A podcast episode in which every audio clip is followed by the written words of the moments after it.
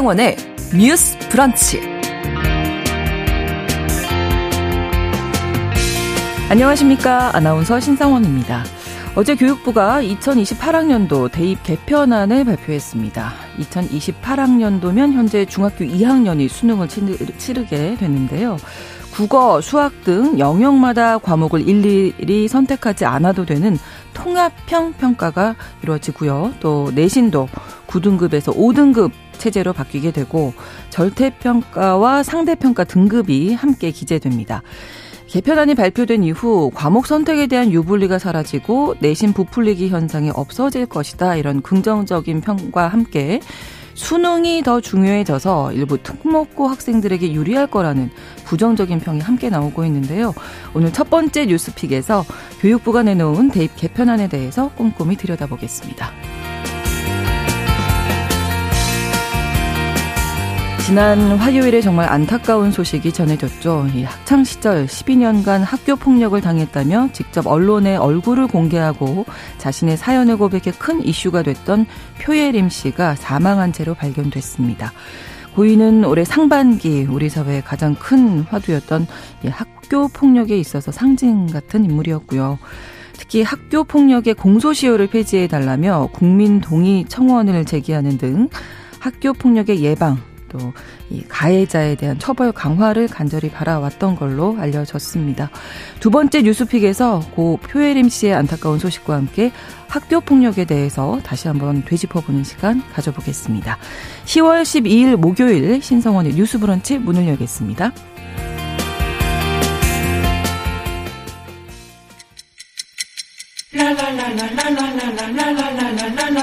듣고 공감하고 진단합니다. 우리 사회를 바라보는 새로운 시선.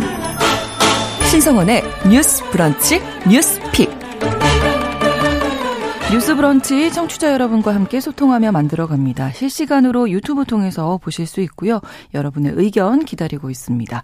짧은 문자 50원, 긴 문자 100원이 드는 샵 9730, 우물정 9730번으로 보내실 수 있고요. 또 라디오와 콩 앱으로도 많이 참여해 주시기 바랍니다.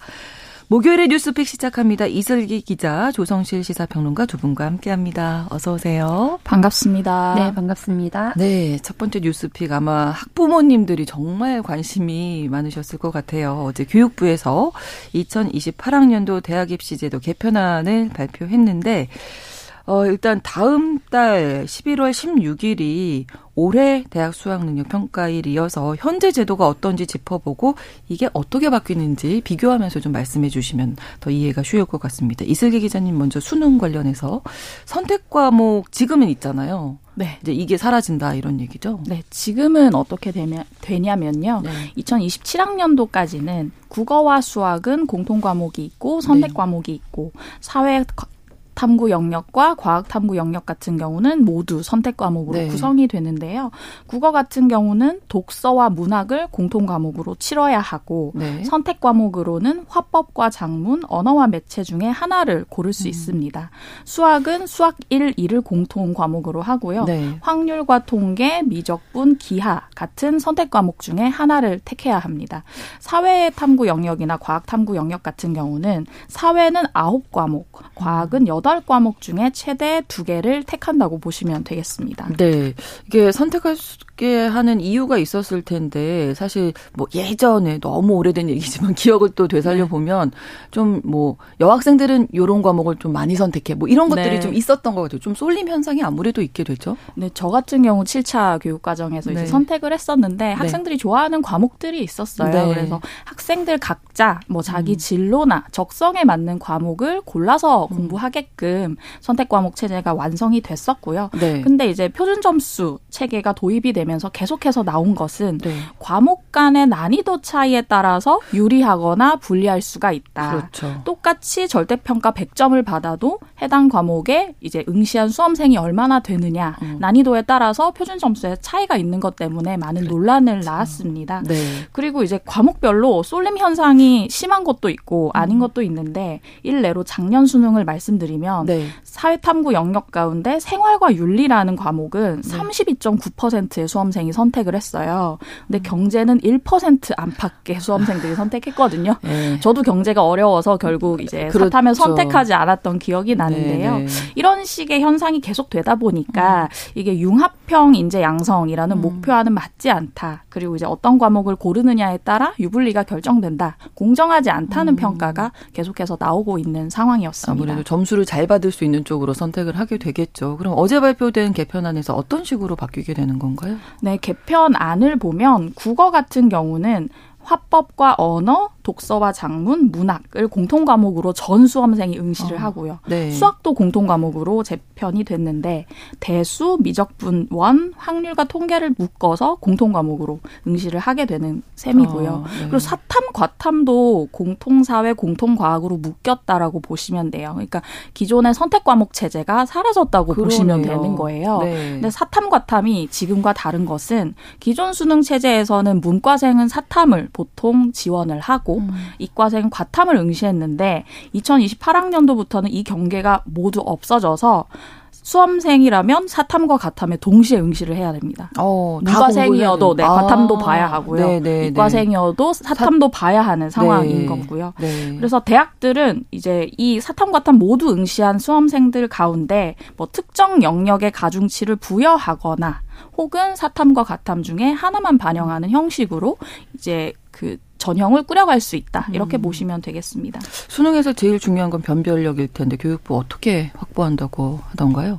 근데 사실 이제 교육부에서 얘기를 하는 건 변별력 확보라는 것은 네. 결과적으로는 수능의 어떤 그 시험 형태나 이제 운용에 따라서 달라질 음. 수 있다는 거예요. 이제 어차피 이제 뭐 통합형이나 융합형으로 과목 체계가 좀 바뀐 건 사실이지만 네.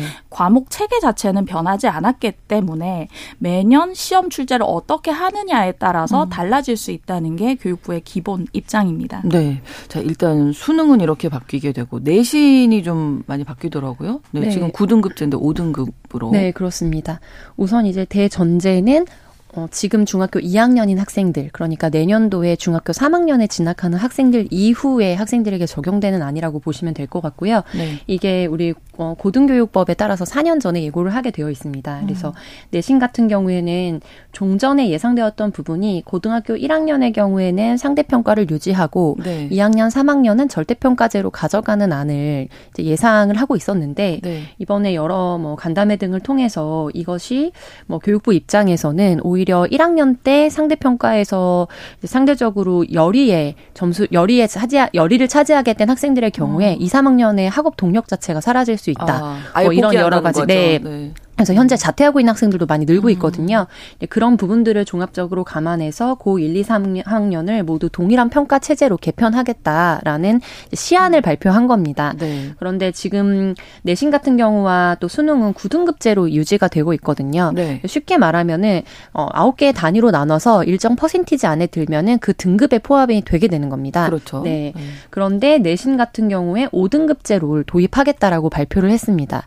이 9등급제와 상대평가의 문제점은 여러 측면에서 좀 비판을 받아왔는데요. 특별히 학령 인구가 감소를 하면서 농어촌 같은 경우에는 전체 학교의 인원수 자체가 모수라고 볼 수 있죠. 그렇죠. 적잖아요. 그러다 보니까 음. 뭐 상위에 뭐 3%, 5%가 된다 하더라도 1등급을 받기 어려운 구조적 한계가 존재했습니다. 네. 그런 부분들을 이제 반영해서 교육부 입장에서는 5등급제를 도입하겠다. 다만 수능도 9등급에서 5등급으로 동시에 바꿨을 때 현장 혼선이 뭐 음. 빚어질 수도 있고 수능 같은 경우에는 전체 응시자 수가 워낙 많기 때문에 9등급제를 우선적으로 유지를 하겠다라고 음. 말을 했습니다. 네. 그래서 이런 부분들이 어, 일각에서는 굉장히 또 강하게 비판을 받고 이제 원면, 원, 원점에서 재검토를 해야 된다라는 음. 요구를 하고 있는 상황인데요. 네. 왜냐하면 우리가 상대평가로 인한 이제 학교 내의 여러 가지 문화적인 부분들, 폐해라고 할 수 있죠. 부작용들이 음. 뭐 지속적으로 보고가 되고 있기 때문에 네. 이것들을 학생들을 극도의 경쟁으로 몰아놓는 이제 제도가 될 것이다. 그래서 이런 부분들에 대해서 이제 추후에 어떻게 최종안이 발표될지 기초가 주목되고 있습니다. 네. 모든 과목을 또 절대평가하면서 상대평가 이게 같이 기재를 한다고 네, 하더라고요. 네. 그래서 상대평가만을 기재하는 것이 아니라 절대평가 점수와 음. 상대평가 점수를 같이 기입을 하겠다는 건데요.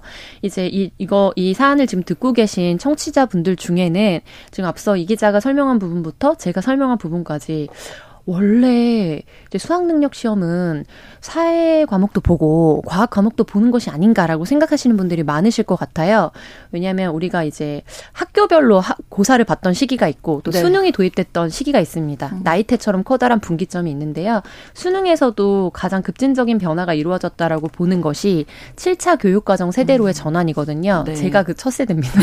그래서 네 2005학번으로 음. 네, 분류되는 세대들 음. 이 경우에는 문과 문과와 이과를 나눠서 네. 1학년까지는 공통 과목으로 내신에 반영이 됩니다. 공통 과학, 음. 공통 사회 이런 형식으로요. 네. 그러, 그런데 2학년, 3학년에 올라가면서는 내 어, 학교별로 예를 들면은 국립대 뭐 A 국립대 같은 경우에는 네. 총 있는 과목 수 중에서 수학은 안 보고 네. 영어, 국어 이런 사회 몇 과목 이렇게만 보겠다. 그런데 아. 서울대 같은 경우에는 당시에 어 사회 과목 중에서도 국사는 필수다. 이런 음. 분류들이 있었어요. 아, 당연히 사회 과목, 네, 그렇죠. 수학도 봐야 되고요. 아. 그래서 이제 이과 학생들 같은 경우에 절대적인 학업량이 상대적으로 많아졌다라는 좀 평가를 받았고 음. 그러다 보니까 2학년, 3학년의 경우에는 문이과에 나눠서 한 과목은 보지 않아도 됐던 거죠. 오. 그런데 이번에 이게 왜 화두로 올라왔냐면 이제 공통과학과 공통사회를 다 보겠다는 거는 전반적으로 학생들이 소화해야 되는 학업량이 엄청나게 많아지는 거고요. 그렇죠. 네, 그리고 우리가 수학 포기자로 인한 학업 저해가 가장 큰 음. 우리나라의 부작용으로 좀 보고가 되고 있기 때문에 네. 정말 필요한 부분까지만 수학을 공부하도록 하는 추세의 음. 변화들이 있었습니다. 그런데 이번에 미적분 같은 경우를 필수 과목으로 포함하게 되면 이제 이 부분에서 밀지감치 수학을 포기하게 되는 학생들이 음. 훨씬 더 많아질 수 있다라는 우려 네. 이런 부분들도 종합적으로 좀 논점으로 아, 굉장히 그렇구나. 좀 치열한 논의의 주제가 될 것 같습니다. 네. 아, 정말 복잡한데요. 복잡하죠. 깊이 들어가면은 더 이상 어느 순간 길을 잃게 아, 되는 주제입니다. 아, 예, 정신 똑바로 예. 차리고 들어야 될 것 같은데 어떻게 보세요, 이슬기 기자님? 이 전체적인 개편안에 대해서. 이 전체적인 개편안에서 이제 네. 교육부가 얘기하는 키워드를 보면 저는 세 가지인 것 같아요. 음. 공정과 안정과 융합이거든요. 네. 이세 단어가 보도자료에서 굉장히 심심찮게 출몰이 되고 있습니다. 일단은 이제 공정에 대해서는 제가 아까 말씀드렸지만 뭐 사탐이나 과탐 같은 경우 어떤 과목을 선택하느냐에 따라서 유불리가 나뉘어지는 이런 부분을 개선하겠다, 공정성을 회복하겠다라는 음. 거고요. 네. 안정 같은 경우는 고등학교 2학년 이후에 절대평가만을 도입하겠다는 게 문재인 정부의 얘기였는데 네. 그럴 경우 변별력에서 혼란이 나타날 수 있다. 음. 그렇기 때문에 안정적으로 이제 상대평가를 병기하는 방법으로 가겠다라는 거고요. 또 한 가지는 융합인데 사실은 이번 수능 체계에서 굉장히 특이한 점이 그 수능에서 사실상 오랜 기간 문이과 경계가 계속해서 있었는데 네. 사실상 없어지는 형태거든요. 그렇기 때문에 융합 인재를 완성하겠다라는 건데 근데 다만 이제 아까 제가 말씀드리지 못한 부분 중에 이런 부분이 있어요. 이제 학계에서는 네. 수학에 관해서는 좀 심화 학습이 필요하다. 음. 지금 이제 첨단 분야 인재를 키우는데 혈안이 돼 있는 상태에서 네. 지금 과목만 가지고는 좀 부족하다고 해서 미적분 2와 기하를 합한 과목을 절대평가 방식의 선택 과목으로 포함하는 안을 지금 열어두고 있어요. 아, 네, 이안 네. 같은 경우는 이제 국가교육위원회에 상정이 돼서 의견 수렴이 들어갈 건데 만약에 이 과목이 생긴다면 이제 문이과 조금 차이가 날 수 있겠지만 이과의 경우는 이걸 네, 이걸 많이 선택을 해야 하는 이제 최상위권이나 상위권 학생들 네, 같은 네. 경우는 선택해야 하는 상황에 놓일 텐데 그게 네. 아니라면 정말 오랜 기간 남아 있던 음. 문과 이과 경계가 없어진다라는 상황으로 보시면 될 것 같습니다. 네. 그리고 내신이 지금 5등급 되잖아요. 근데 한 네. 등급당 이제 학생 수가 많아질 네, 텐데 네, 네, 이 변별력을 또 어떻게 해야 할지 대학들이 고민 많겠는데요. 네, 이게 내신 평가가 5등급제로 바뀐다고 하면 네. 현재는 1등급 범위가 상위 4%까지거든요. 네. 근데 5등급으로 바뀌면 10%까지 늘면서 음. 대학들 입장에서는 이 등급 안에 들어간다고 해서 정말로 뛰어난 학생인지 음. 의문을 갖게 되는 상황인 거예요. 그래서 이제 주요 대학들 지금 입학처장 인터뷰들이 나오고 있는데 네. 거기서 보면 수시 전형에 반영하는 내신 과목 수를 좀 늘리겠다. 네. 이제 특정 과목들을 선택해서 반영을 해왔는데 그 과목 수를 좀 더 늘려서 이제 성적을 좀 면밀하게 보겠다라는 얘기를 하고요. 두 번째는 이것도 이제 수시 전형의 하나는 건데 수능 최저 학력 기준을 현행보다 높이겠다. 아. 그래야 더 뛰어난 학생을 선발할 수 있을 것이다라는 얘기를 하고 네. 뿐만 아니라 면접이나 논술 같은 다른 어떤 정성 평가 요소 같은 것들도 추가할 가능성도 지금 제기가 되고 음. 있고요. 또 정시 모집 같은 경우에는 이제 선택 과목들이 빠지면서 내신 교과 성적을 더 열심히 보겠다라거나 학생부의 다른 여러 요소들을 반영하겠다라는 얘기도 나오고 있어요.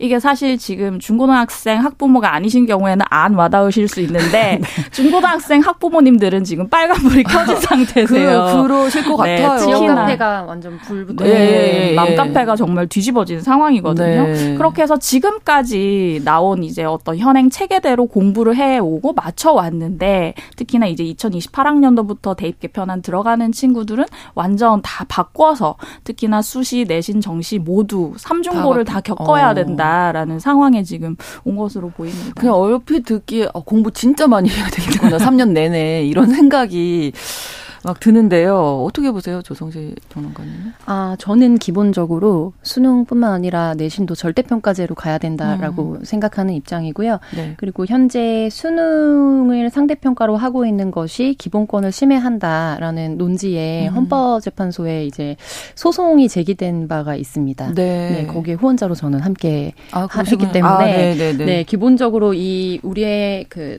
상대평가제가 사실은 가장 손쉬운 방법으로 학생들을 줄세 우도록 하는 그래서 음. 그 피해를 오롯이 학교 학부모들과 그리고 학생 당사자들이 겪도록 하는 문제라는 생각이 많이 들어요. 그러니까 이제 어 대체로 다수의 많은 분들께서 우려하시는 부분은 변별력의 문제를 어떻게 할 것인가잖아요.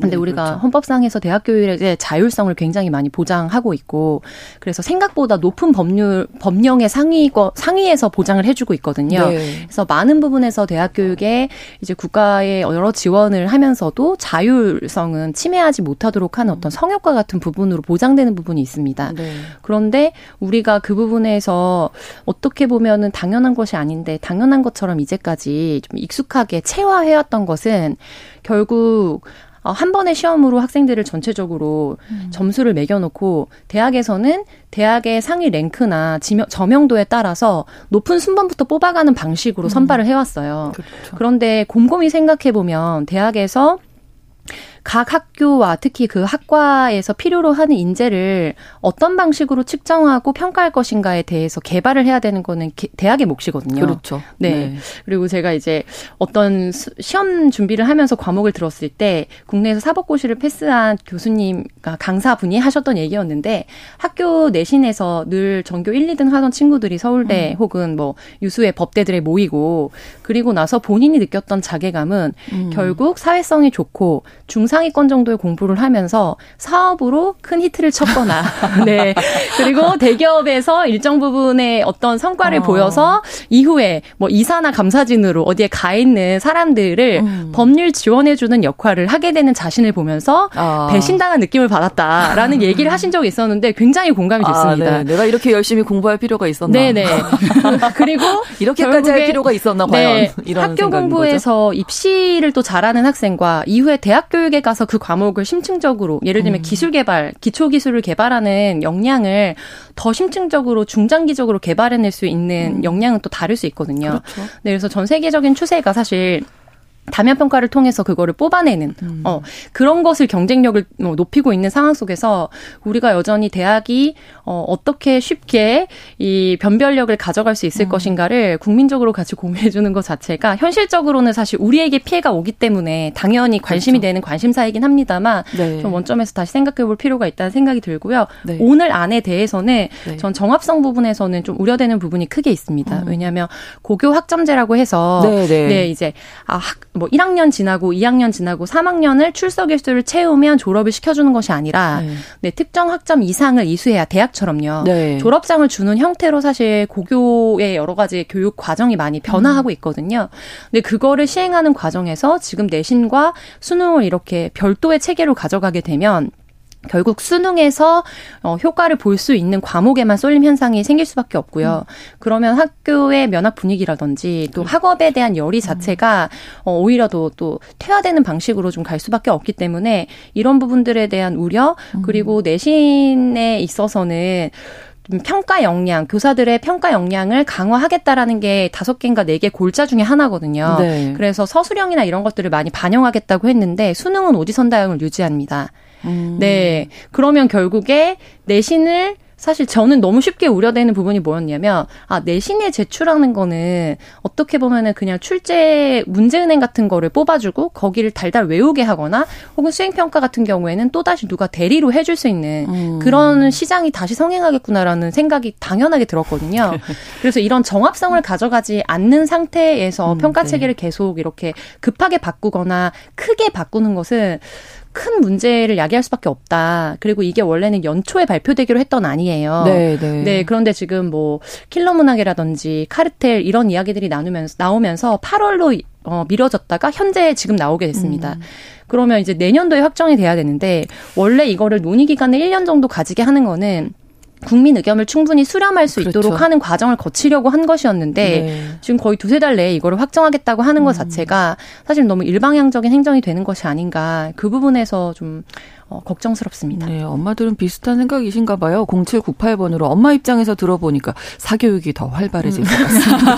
한 말씀으로 이렇게 또 정리를 해주셨는데 음. 사실 내신 등급이 이제 축소되면서 수능이 더 중요해질 거다 이렇게 되면 그러니까 중2 학생들이 이제 내년에 중3 되고 고등학교 진학을 앞두고 있어서 특목고, 자사고 또 생각하지 않을까. 여기가 더 인기 많아질 것이다. 이런 얘기도 있던데요. 네, 결과적으로 이런 정책이 나왔을 때 네. 학부모님들이 어떻게 체감하시느냐 가 정말 중요한 그렇죠. 거거든요. 네. 그래서 지금 입시업계에서는 방금 이제 구독자분들이 주셨던 음. 의견처럼 자사고나 외고 선호도가 증가할 음. 것이라고 보고 있어요. 네. 왜냐하면 이제 내신 부담이 5등급제로 이제 큰 폭으로 완화되기 때문에 네. 뭐 자사고와 특목고처럼 이제 명문 일반고 선호도가 음. 높아질 것이다라고 보고 있고요.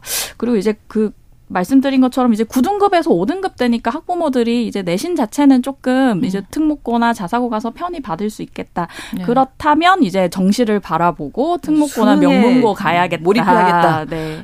이런 생각들이 다들 똑같이 얘기를 네. 하고 계시는 것 같아요. 네, 네, 그렇습니다. 우리가 올해 정말 이야기 많이 했던 게 이제 사교육 뭐 이런 거였잖아요. 공교육 강화 뭐 음. 이런 얘기였는데 정상화죠 공교육에 이 개편안이 사교육 절감 부분에 어떻게 영향을 줄까 했는데 이미 이제 사교육이 다양하게 활발해지고 있어 이런 의견들이 있으셔서 네 한마디만 더 붙이면 네. 기존에는 이제 영어와 그다음에 수학을 중심으로 한 사교육이 굉장히 그렇죠. 가장 화두였거든요. 근데 이번 발표안 같은 경우에는 사회탐구 과목과 과학탐구 과목의 시장이 압도적으로 커질 것이다. 그렇죠. 왜냐하면 거기에서 변별력을 보고자 하는 이제 학생들이 많아질 거니까요. 그런 부분에서는 좀 큰 우려를 어, 많은 분들이 표하고 있는 상황입니다. 네. 그 유명한 이제 강남의 한 스타 강사가 하신 말씀, 우리가 이렇게 돈을 잘 버는 건 교육부 덕분이다.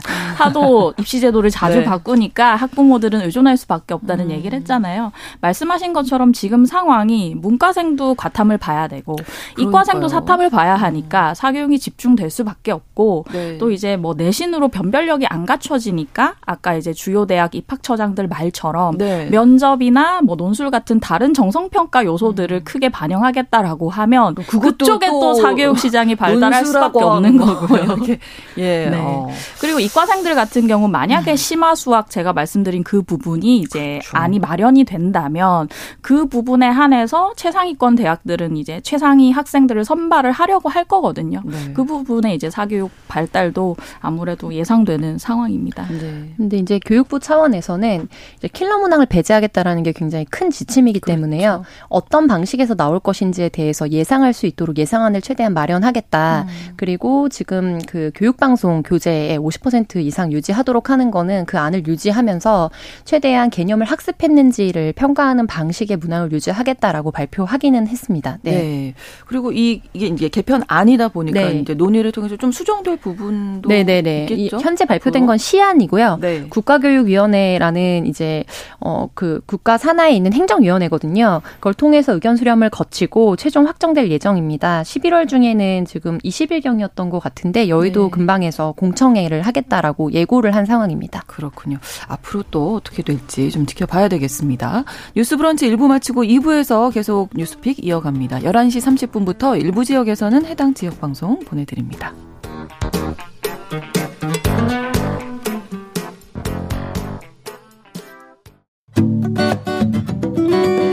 여러분은 지금 KBS 1라디오 신성원의 뉴스 브런치를 함께하고 계십니다. 두 번째 뉴스픽입니다. 올해 우리 사회에서 뭐 앞서서 말씀드렸던 사교육 근절 문제와 함께 학교 폭력도 큰 화두였었는데요. 지난 화요일이었습니다. 드라마 더 글로리의 현실 사례로 큰 이슈가 됐었던 표예림 씨가 사망한 채로 발견이 됐는데 어, 저분도 많이 놀라셨을 것 같아요. 네, 네. 정말 그 기사 보고 너무 깜짝 놀랐었는데 화요일 저녁에 예, 안타까운 소식이 들려왔습니다. 네, 맞습니다. 이제 초중고 12년 동안 학폭 피해를 당했다고 말씀하셨던 유튜버 표예림 씨가 이제 숨진 채 음. 발견이 됐는데요. 이제 화요일 낮 12시 57분쯤에 부산의 한 호수에서 20대 여성이 물에 빠졌다 네, 어. 신고가 들어갑니다. 네. 그래서 이제 소방 당국이 출동해서 수색을 해 보니 이제 한 4시간쯤 뒤에 숨진 여성을 발견했고요. 네. 신원 확인을 해본 결과 이제 표 씨라는 것이 확인이 됐습니다. 네. 앞서서 표 씨는 그 자신의 유튜브에 극단 선택을 암시하는 동영상을 올리기도 했어요. 네. 여기서 이제 표예림 씨가 하신 얘기가 내가 당한 학폭 피해를 근거 없는 주장이라고 하는 이들이 있는데 이들 때문에 괴롭다라는 얘기를 하셨고요. 음. 나의 생으로 나의 삶으로 진실을 증명하겠다라는 말씀을 하셔서 이제 암시하는 그런 동영상을 올렸고요. 어, 경찰이 지금 표 씨의 뭐 지인들을 상대로 정확한 사건 경위를 파악하고 있는 상황입니다. 네. 12년간 학교 폭력 당했다. 이거 스스로 이제 얼굴을 언론에 공개도 하고 이 다, 다 이제 얘기를 하신 거잖아요. 그래서 큰 이슈가 됐던 건데 알게 됐고 네, 많은 분들이 많은 분들이 기억을 하실 텐데 네. 지난 3월에 이제 표 씨가 공중파의 한 프로그램에 출연을 해서 12년간 학폭 피해를 경험했다라는 얘기를 하셨어요. 그 당시에 이제 많은 분들이 보셨던 그 넷플릭스 드라마 네. 더글로리가 화제가 되면서 더글로리의 현실판 주인공으로 알려졌고요. 이후에 이제 그 표 씨를 괴롭혔다고 알려진 가해자들의 신상이 몇몇 유튜브 채널을 통해서 공개가 돼서 이제 사적 복수에 관한 논란이 음, 그렇죠. 빚어졌고 저희 뉴스픽에서도 한번 음. 다룬 바가 있었습니다. 네, 네. 사망 전까지도 뭐 여러 송사에 휩싸이고 힘든 힘든 일이 많으셨더라고요. 네, 네 그리고 4월에도 이제 네. 정신적 고통을 호소하면서 극단 선택을 시도했던 네, 것으로 네. 알려져 있었어요. 그래서 이번 뉴스가 또 더 안타깝게 음. 다가오기도 했던 것 같고요. 다만 이제 당시에 학폭 가해자로 지목됐던 이들로부터 명예훼손 등 이제 법적 절차에 나서겠다, 영상을 삭제하고 뭐 내용 증명을 보내라라는 등의 요구를 받았다라고 또 폭로를 해서 이와 관련돼서 소송이 이제 진행되는 것으로 인한 피해가 크 크다라는 것들을 짐작하게 했었고요. 또 더불어서 이 사실 논란과 관련해서 또 유튜브 상에서 굉장히 또 공방이 이루어지면서 이른바 온라인 상의 따돌림이라고 불리거나 이제 네. 괴롭힘으로 불리거든요. 사이버 불링의 피해자가 됐다라는 증언들도 일기는 했습니다. 아. 그래서 이런 이 사고 소식이 난 이후에 또 그렇게 저격됐던 이들과의 또 공방이 막 이루어지기도 했었는데요. 그래서 이와 관련해서 지속적으로 이제 비방 영상이 게시되거나 고인에 대해서 지속적 비난을 했던 사람들이 있었다. 네. 그래서 이것이 지속적으로 모욕과 협박하는 행위로 음. 이루어졌다라고 주변 지인들이 또 증언하기도 한 상황입니다. 그러니까 이렇게 이야기를 하는데도 믿지 않는 어떤 사람들, 네. 그게 아니다라고 네. 얘기하는 사람들 때문에 너무 힘들었던 것 같은데, 그 표혜림 씨가 학교 폭력에 대한 공소시효를 없애달라면서 국민청원을 제기하기도 했었잖아요. 네, 지난 4월에 네. 이제 국회 청원을 냈었는데요. 이제 학교 폭력에 관한 청원이라는 내용입니다. 네. 학폭 공소시효를 폐지해 달라고 말씀을 하셨는데 사실 학폭에 관한 공소시효는 뭐 지금 관련법에 명시가 돼 있지는 않아요. 네. 그러니까 형법상 폭행이나 상해나 강제 추행을 적용해야 되는데 이것이 최대 10년까지거든요. 음. 그러니까 이제 최대 10년까지인데 이걸 폐지해 달라고 말씀을 하신 거고 그리고 사실적시 명예훼손 같이 이제 학폭 가해자한테 조금 유리하게 적용될 수 있는 조항을 폐지해 달라라고 음. 얘기를 하셔서 이제 굉장히 빠른 그 시간 안에 동의수 5만 명을 충족을 했었고요. 네. 국회 소관 상임위원회 해부 자격을 얻어서 이게 국회 본회의에 통과가 되지 않을까 이런 얘기도 나왔었는데 네. 지난번에 이제 표 씨가 자기 커뮤니티에 올린 글을 보면 내년 5월까지 그 해당 그 청원을 계류한다는 통지서가 왔다고 하면서 네. 아쉬움을 드러내기도 어. 한 상황이었습니다. 지난달에 이 관련 법안이 발의가 됐다면서요?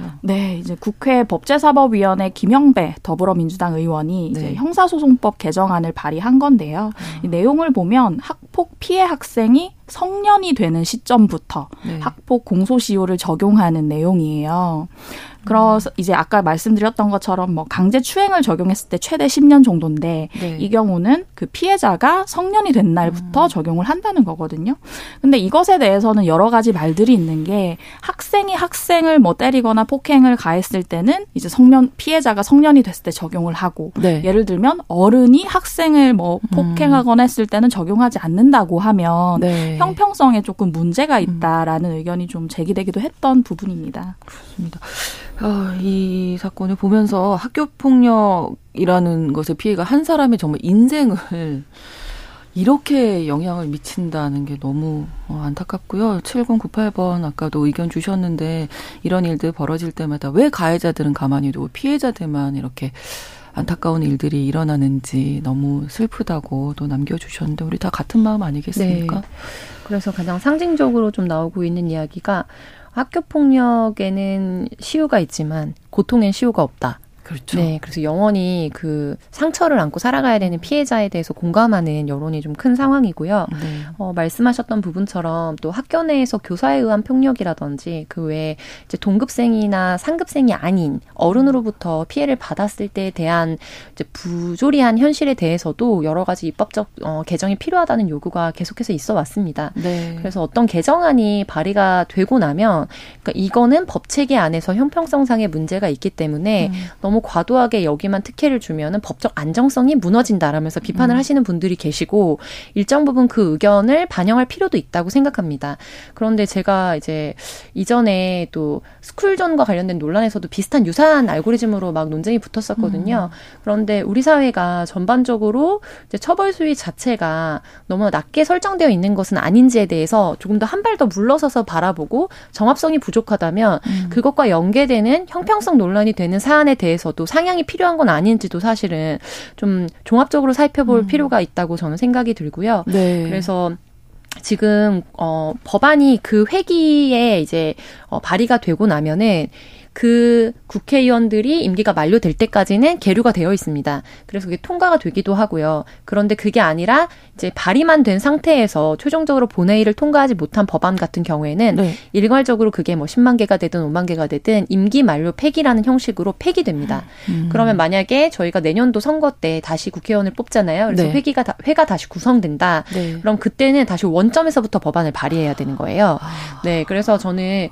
뭐 최대한 그 안에 학교 폭력 이슈 이슈가 워낙 올 한 해 대한민국을 그렇죠. 정말 크게 흔들었던 핵심 네. 사안인 만큼 통과될 필요성이 있다고는 봅니다. 그런데 뭐 현실적으로 그러기가 쉽지 않은 전망이기 때문에 그 다음으로 우리 국회가 넘어간다고 하더라도 네. 지금 성인이 될 때까지 공소시효나 이런 부분들을 일정 부분 멈추도록 하거나 그때부터 시작하도록 하는 음. 이 법안의 필요성은 계속해서 누군가 좀 의지를 네, 가지고 네, 가져가야 네. 되는 법안이다라고 말씀드리고 싶습니다. 예, 그러니까 어제 국 국회 교육위 국정감사에서도 이 사건 음. 이야기하면서 이제 학교 폭력 근절해야 한다라고 촉구를 했는데 어떤 방법으로 할지를 이제 면밀히 살펴보는 것도 어, 중요하겠죠. 그리고 또 피해자들 트라우마, 뭐 정신적인 부분에 대한 케어도 아주 세밀하게 음. 이루어져야 할 것 같습니다. 네. 네. 지난 4월에 이제 정부에서 학폭 종합 근절 대책을 발표했는데 네. 그안 가운데 하나는, 하나는 이제 교육부 안에 원스톱 센터를 만들어서 피해 학생을 보호하겠다 이런 부분이 있었어요. 근데 네. 많은 전문가들이 지적하는 건 교육부가 만든 원스톱 센터가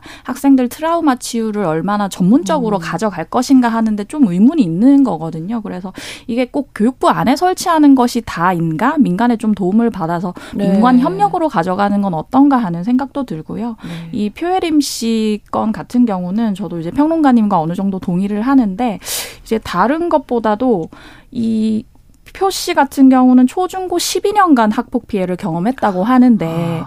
우리가 초등학생 때, 중학생 때 각성을 해서 뭐 친구를 고소하고 이런 건 굉장히 어려운 일이죠. 그렇죠. 피해를 부모님께 네. 얘기하고 네. 하기가 쉽지 않고요. 그리고 네. 어떤 그 표시 주장에 따르면 어떤 커뮤니티 안에서 이뤄지는 폭력 피해이기 때문에 더욱 음. 규명이 어렵고요. 그렇기 때문에 성년까지 공소시효를 좀 연장하는 이런 부분에 대해서 어느 정도 국민 법 감정에 의해서 좀 이해가 되는 부분이 음. 있거든요. 그래서 이 학폭 피해 가운데서도 좀 경중을 따라서 좀 세밀하게 음. 살펴본다거나 네. 하는 취지가 필요할 것 같고 결과적으로는 이게 학교라는 공동체가 학생을 보호해주지 못했기 때문에 성인이 음. 되어서도 계속 피해를 호소해야 했고 네. 그걸 사회에서 인정받지 못한 것이기 때문에 학교 폭력 예방에서부터 우리가 어떻게 해야 할지를 좀 따져봐야 될 것 같습니다. 네. 자, 목요일의 뉴스픽 여기서 마무리하겠습니다. 이슬기 기자, 조성실 시사평론가 두 분과 함께했습니다. 고맙습니다. 감사합니다. 수고하셨습니다. 신성원의 뉴스 브런치는 여러분과 함께합니다. 짧은 문자 50원, 긴 문자 100원이들은 9730. 무료인 콩앱과 일라디오 유튜브를 통해 참여해주세요.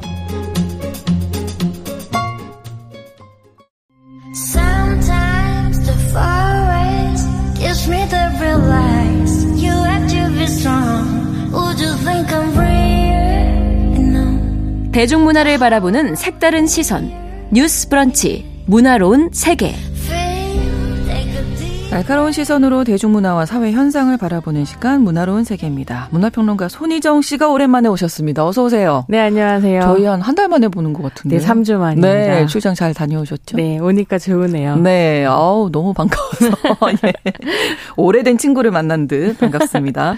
자, 오늘은 어떤 이야기 준비해 오셨을까요? 네, 오늘은 영국 넷플릭스 오리지널 드라마인 오티스의 비밀 상담소를 소개해 드리려고 하는데요. 네. 2019년 1월에 시즌 1이 공개 공개가 됐고 올해 9월 이제 시즌 4를 마지막으로 종영을 했습니다. 네. 하이틴 드라마를 표방하고 있지만 저에게는 일종의 힐링 드라마였고요. 오, 네. 너무 오랜만에 이제 청취자들을 뵈니까 약간 여행 기념품 드리는 기분으로 아, 네, 좋습니다. 네, 준비를 했습니다. 예.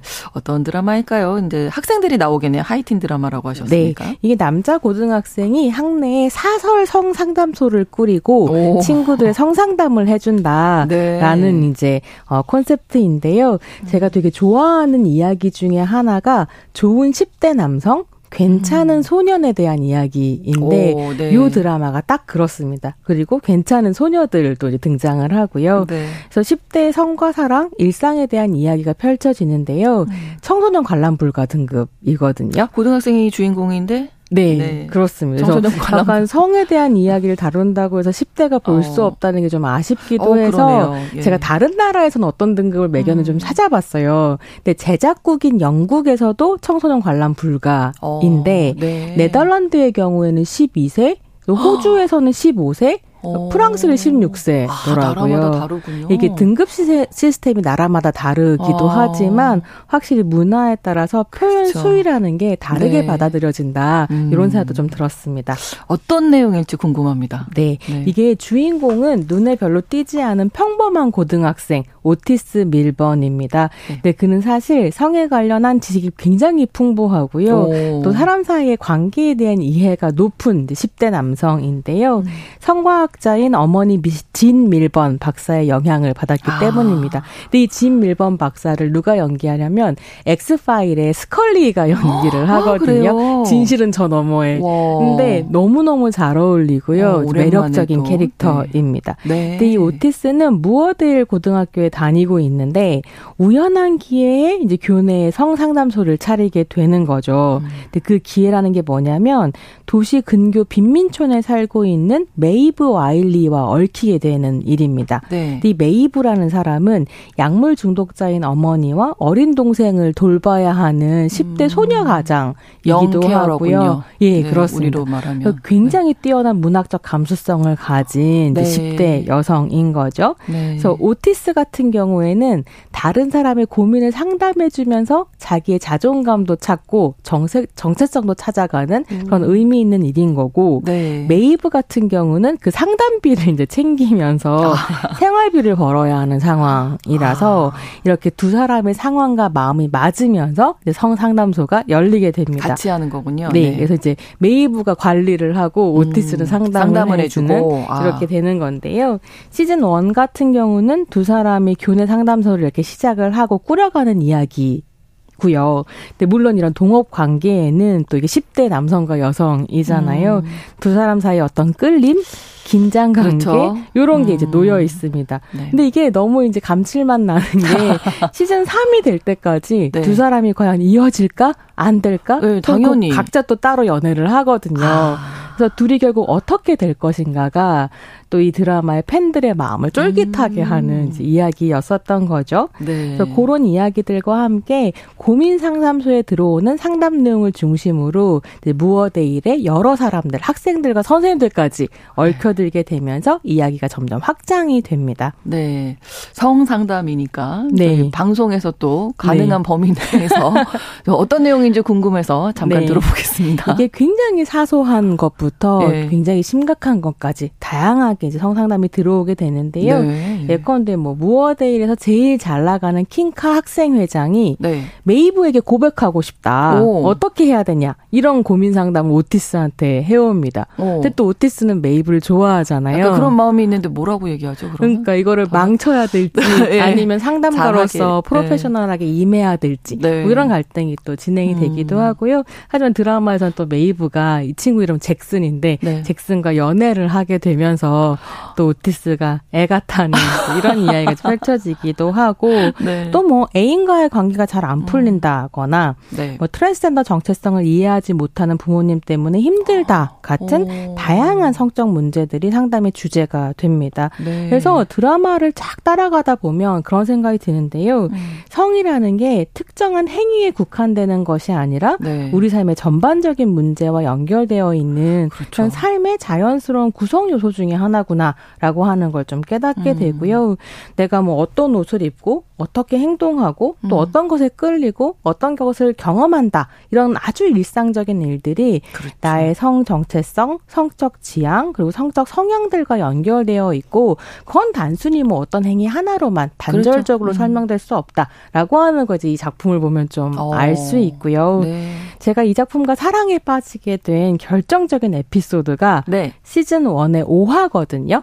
그래서 음. 요 5화를 좀 설명을 해드리면 네. 이 작품이 어떤 작품인지 청취자들께서 맛을 보실 수 있을 어, 것 같아서 네, 네 준비를 네. 해왔는데요. 네. 이 에피소드는 바로 수치스러운 사진 유출로 협박을 받은 한 어. 학생이 이제 이 상담소에 도움을 요청하면서 시작되는 에피소드입니다. 어, 우리가 뭐 이런 비슷한 사건들을 많이 다루다 보니까 그런 쪽으로 생각하게 되는데 수치스러운 사진은 어떤 건가요? 네, 5화가 시작이 되면 전교생의 핸드폰이 따르릉 하고 울리는데 네. 뭐지 하고 보니까 한 여학생의 성기 사진이 뿌려진 거죠. 그러니까 무어데일 학생 중에 한 명의 사진인 네. 건데요. 모두가 이거 도대체 누구 사진이냐를 수군거리기 시작하고 뭐 그렇죠. 이제 그거에 대한 또 품평을 하고 뭐 이런 네. 일이 벌어집니다. 그게 음. 바로 수치스러운 사진인데요. 그 사진은 메이브와 앙숙 관계에 놓여 있는 무어데일의 퀸카 루비의 사진이었습니다. 루비는 이제 메이브를 찾아가서 사진을 누가 유포했는지 찾아달라면서 내가 일주일간 데이트했던 톰에게만 보낸 사진인데 이게 이렇게 이제 풀렸다라고 네. 얘기합니다. 그래서 과연 톰이 범인일까? 이제 음. 메이브가 추적을 시작하게 되죠. 음. 이제 동업자인 오티스 같은 경우에는 네. 아야 동의 없는 사적 사진 유포는 범죄야. 아, 우리가 그렇죠. 해결할 게 아니고 그냥 어. 경찰서로 가 이렇게 얘기를 해요.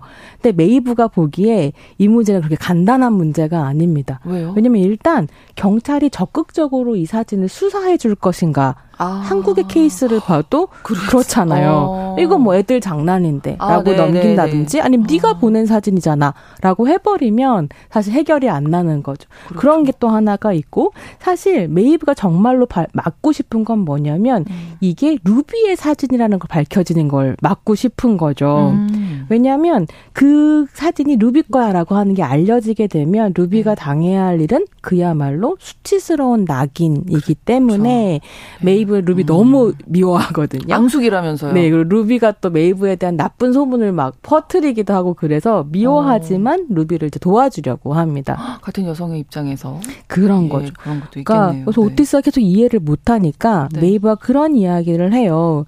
너 나에 대해 나쁜 소문 들어보지 않았냐? 예컨대 음. 내가 뭐 아무하고나 잔다거나 뭐 돈을 받고 뭘 한다거나 어. 그런 이야기 들어보지 않았냐? 근데 그 나쁜 소문의 시작이 뭐였는 줄 알아? 이렇게 물어봅니다. 네. 오티스에 답을 못 하거든요.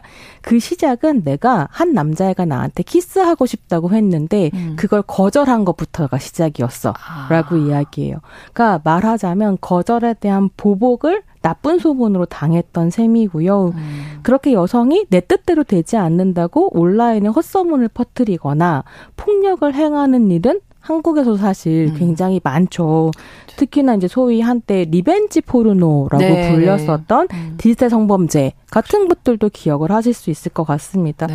그러니까 이제 메이브는 말씀하신 것처럼 음. 같은 여자로서 음. 그 루비를 도와주고 싶었던 외면할 거고요. 수가 없는 거죠. 음. 네, 네. 그래서 이제 오티스가 그걸 듣고 아, 몰랐다, 미안하다. 그래서 같이 범인을 찾게 되고요. 범인을 찾아냅니다.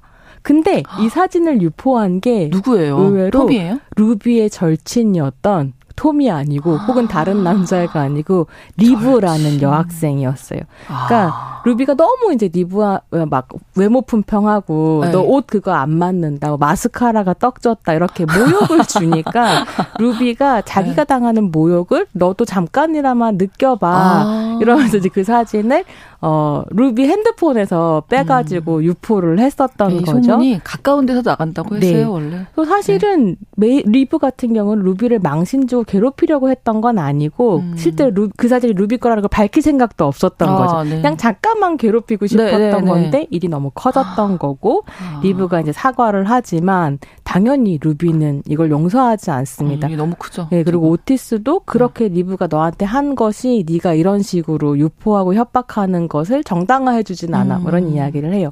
그래서 다음 날이 되면 학교 조회 시간에 전교생이 강당에 모여 있는데 네. 누군가 어머 그 사진 루비 거라며 외칩니다. 네. 사람들이 막 깔깔깔 하면서 루비를 놀리기 시작하거든요. 어. 그때 사진을 유포했던 리브가 자리에서 벌떡 일어나서 음. 그건 내 사진이야라고 얘기합니다. 오. 그래서 어, 사실, 그니까 리브는 잘못했죠. 용서받기 힘든 잘못을 했지만, 음. 자기 방식대로 그걸 이제 책임을 지고, 네, 네, 진심을 네. 담아 사과를 하고 싶었던 거고요. 근데 어. 리브가 그렇게 용기를 내자, 이어서 메이브가 자리에서 일어나서, 아니야, 그건 내 사진이야. 라고 오. 얘기해요. 그래서 그에 아. 이어서 다른 여학생, 다른 남학생들까지 자리에서 네. 막 일어나면서 그건 내 사진이야 라고 외치고 결국 루비도 자리에서 일어나서 그건 내 사진이야 라고 말하면서 리브의 손을 이렇게 잡는 와, 것으로 이 학생들 너무 멋진데요? 에피소드가 끝나요. 네. 그러니까 그게 모두가 이게 나의 사진이라고 음. 말할 때 음. 루비의 사진은 수치스러운 사진이 아니라 그냥 신체 일부를 담은 그렇죠. 사진이 되는 음. 거고요. 물론 디지털 성범죄 피해라는 게 이렇게 간단하지는 않거든요. 그렇죠. 하지만 드라마가 음. 전하고자 하는 메시지는 이렇습니다. 그러니까 소위 revenge 포르노가 revenge가 되는 건 음. 그걸 돌려보고 낄낄거리고 피해자에게 낙인을 찍는 사회인데 그걸 누가 끊을 수 있는가라고 어. 하면 우리가 끊을 수 있다라고 하는 거죠. 보여주는 거죠. 아, 너무 멋집니다. 이 드라마가 어. 이런 식의 에피소드가 이제 시즌 4까지 어. 그러니까 끊임없이 피해자들의 목소리를 듣고 혹은 이, 그러니까 평범한 사람들이지만 낙인 찍혔던 사람들의 네. 이야기를 이제 보여주면서 어떻게 함께 살 것인가를 좀 이야기해가고 있는 부분이 있죠. 내 사진이야, 내 사진이야 일어나는 이 장면을 저는 이제 이 드라마를 아직 못 봤는데 죽은 시인에서 약간 비슷하게 어, 예, 그런 네. 이미지도 사실 겹쳐집니다. 어. 굉장히 그 학생들이 커 보이거든요. 어, 음. 그렇군요. 어, 너무 감동일 것 같아요. 이, 이 많은 등장 인물들이 나오고 이제 오티스 메이브가 이제 주인공인데 이게 보다 보면 많은 사람들이 나오면 꼭 내 마음에 끌리는 그 캐릭터가 나오거든요. 네. 그래서 사실은 네. 오티스와 메이브만 주인공이라고 얘기할 수 없는 아, 굉장히 그래요? 큰 드라마가 되는데요. 네. 이게 영국의 인구 구성을 다 보여준다는 생각이 좀 음. 들었어요. 그래서 동성애자, 이성애자, 무성애자, 양성애자 등 여러 성적 지향과 네. 뭐 트랜스젠더의 젠더 퀴어까지 다채로운 성 정체성을 가진 사람들이 등장하고요. 네. 다양한 가족 형태도 당연히 나옵니다. 음. 인종적으로도 다양하고 좀 되게 재밌었던 건 뭐냐면 마른 사람, 살집이 있는 사람, 음. 휠체어를 사용하는 사람, 뻐드렁니가 난 사람까지 신체 특징 역시 굉장히 다양하게 잘 그려지거든요. 음. 네. 생각을 해보니까 최근 한국 드라마에서 교정 안 한 치아 보신 적 있으세요? 네, 다 했더라고요. 굉장히 깔끔한 치아를 보여주고 심지어 미백이 안 된 치아도 안 어, 나오거든요. 맞아요. 네. 맞아요. 근데 그 치아도 이 드라마에서 이제 다양한 형태가 나오게 되는 아, 거죠. 다 다른 건데. 음. 아. 그 시즌 4 같은 경우에는 장애인의 교육권과 이동권을 또 본격적으로 다루는데요. 음. 시즌 3에서 메이브가 아이작이라는 친구랑 연애를 하는데 네. 이 친구가 장애가 있는 휠체어를 사용하는 이성애자 남성이에요. 네. 그래서 아이작의 이동권 투쟁 이 나오고 학교 안에서 이제 시험을 보이콧 하거든요. 엘리베이터가 자꾸 고장이 나서. 음. 근데 그 보이콧에 이제 전교생이 함께 참여하는 아. 이런 이야기가 펼쳐지기도 합니다. 네. 그래서 이 다양한 사람에게 각자의 사연과 이야기를 부여하고 음. 서사가 또 그들을 부당하게 대하는 법이 없어서 굉장히 이제 흥미롭고요. 음. 어떤 분이 저한테서 너는 최애가 누구냐 이렇게 네. 물어봤는데 도저히 한 명을 꼽을 아. 수가 없는 거예요. 네. 그래서 어 나는 한 명은 못 꼽. 뽑겠다. 음. 근데 그게 또 이 드라마의 매력이라고 할 수 있겠습니다. 그래도 굳이 굳이 한 명을 고정하죠. 저는 한 명을 꼽는다면 네. 문화로운 세계에서는 네. 애덤이라는 캐릭터를 오. 꼽고 싶은데 네. 이 애덤이라는 학생이 무어델 고등학교 고등학교의 교장 선생님 아들이에요. 오. 근데 교장 선생님이 너무 이제 보수적이고 그렇죠. 사랑을 표현할 줄 모르는 강고한 사람이라서 음. 그 밑에서 자란 이제 애덤이 굉장히 폭력적인 일진이었거든요. 근데 시즌 1에서 자기가 괴롭히던 게이 남학생과 사랑에 빠지면서 아. 자기가 사실은 양성애자고 아. 폭력적인 사람이라기보다 사실 애덤이 동물을 너무 좋아하고 예. 동물과 공존이 그러니까 소통이 잘 되는 친구였던 거예요. 어. 시즌 4가 되면 자기한테 맞는 그러니까 네. 늘 아버지의 기대에 충족을 못 시켜서 그렇죠. 괴로웠던 사람인데 음. 이제 그 아버지의 기대를 넘어서 자기 자신이 되어 가는데 더 재미있는 건 그 아버지도 아들과의 갈등과 관계 안에서 네. 그 광고하고 폭력적이었던 가장의 모습에서 벗어나서 아. 주변을 살피는 사람으로 거듭나거든요. 네. 이 부자의 이야기도 굉장히 아. 재밌습니다. 네. 그러니까 예, 애덤은 세심한 사람이었 던 그런 거죠. 네, 폭력적이라기보다는. 음, 예. 근데 나를 어떻게 표현할지 몰랐기 그렇죠. 때문에 그랬었던 거죠. 그러니까 전체적으로 오늘 오티스의 비밀 상담소 소개해 주셨는데 인간에 대한 이해를 좀 넓힐 수 있는 음. 그런 드라마가 아닌가. 네, 예. 특히 지금 우리 사회에 꼭 필요한 이야기들인 그러니까요. 것 같습니다. 그렇습니다. 문화로운 세계 오늘은 문화평론가 손희정 씨와 함께했습니다. 고맙습니다. 네, 감사합니다. 10월 10일 목요일 뉴스 브런치 마치겠습니다. 저는 내일 다시 오겠습니다. 고맙습니다. Thanks.